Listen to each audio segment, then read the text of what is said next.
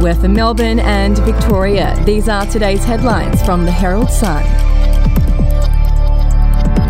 She travelled more than 1.6 billion kilometres to 117 countries during her 70 year reign. On Monday, they came to her. For many of the 500 dignitaries, including kings, queens, presidents, and prime ministers attending Queen Elizabeth's funeral, they were there to say goodbye to a dear friend. Protocol dictated the entry times of the various world leaders, with Australian Prime Minister Anthony Albanese, New Zealand Prime Minister Jacinda Ardern, and Canadian Prime Minister Justin Trudeau, accompanied by their partners, some of the last dignitaries to arrive before the royal family family. They followed a bevy of former British Prime Ministers, including Boris Johnson, David Cameron, Gordon Brown, and Tony Blair.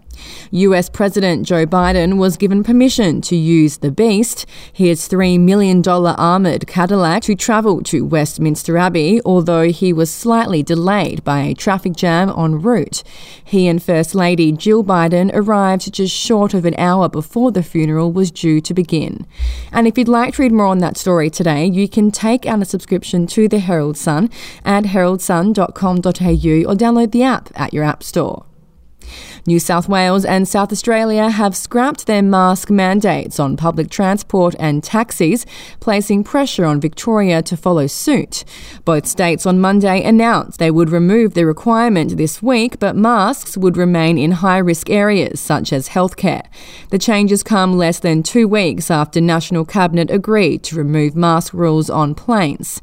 Victoria, Queensland, and the Australian Capital Territory are now the last remaining states that still mandate masks on trains, buses, and rideshare vehicles. We'll be back after this. News doesn't have to be boring. The Brits have given Prince Harry a new nickname after yet another tell all interview. Oh, God, is it the Ginger Whinger? Let the team at news.com.au get you up to speed each day with their podcast, From the Newsroom. a couple were busted joining the Mile High Club. Well, I guess they can't fly Virgin anymore. Politics, sport, red carpets, royals. Get all the goss in just a few minutes. Follow From the Newsroom wherever you get your podcast from. Heavy snowfall swept Victoria's high country, and snowboarders and skiers soaked up the unusual spring dump on Monday. After 63 centimetres of snow blanketed Mount Hotham at the weekend, 44 centimetres of it falling in the past 48 hours. Mount Hotham and Falls Creek spokesman Chris Hocking said the high volume of snow was unusual. The Mount Hotham Alpine Resort reached its maximum season depth of 172 centimetres. And in sport, an alliance of female footy power brokers has called for meaningful change to help level the playing field, including making a woman AFL coach and league CEO for the first time. Outgoing Richmond president Peggy O'Neill, AFLW trailblazer Moana Hope, umpire Chelsea Roffey, and presenter Shelley Ware said more needed to be done from grassroots to the AFL to create a fairer future footy culture. And while a long AFLW season, greater pay for female footy stars, and inroads into better grassroots girls' facilities had been made, ongoing improvements were essential. Former Collingwood and North Melbourne footballer Hope said urgent action needed to ensure there were more female change rooms to support the explosion of junior girls playing the game.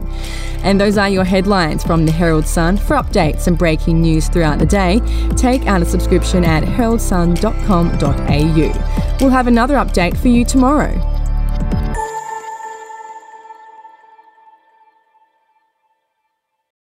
I'm Andrew Rule, the host of the podcast A Life and Crimes. Here are some of the things that we've been talking about the last few weeks. The brutal truth is that when you start looking at it, they always kill or injure a lot more than each other. The professional hitman used to be a professional hitman. Evil strikes in all forms, but particularly as stupidity. Life and Crimes is available wherever you get your podcasts.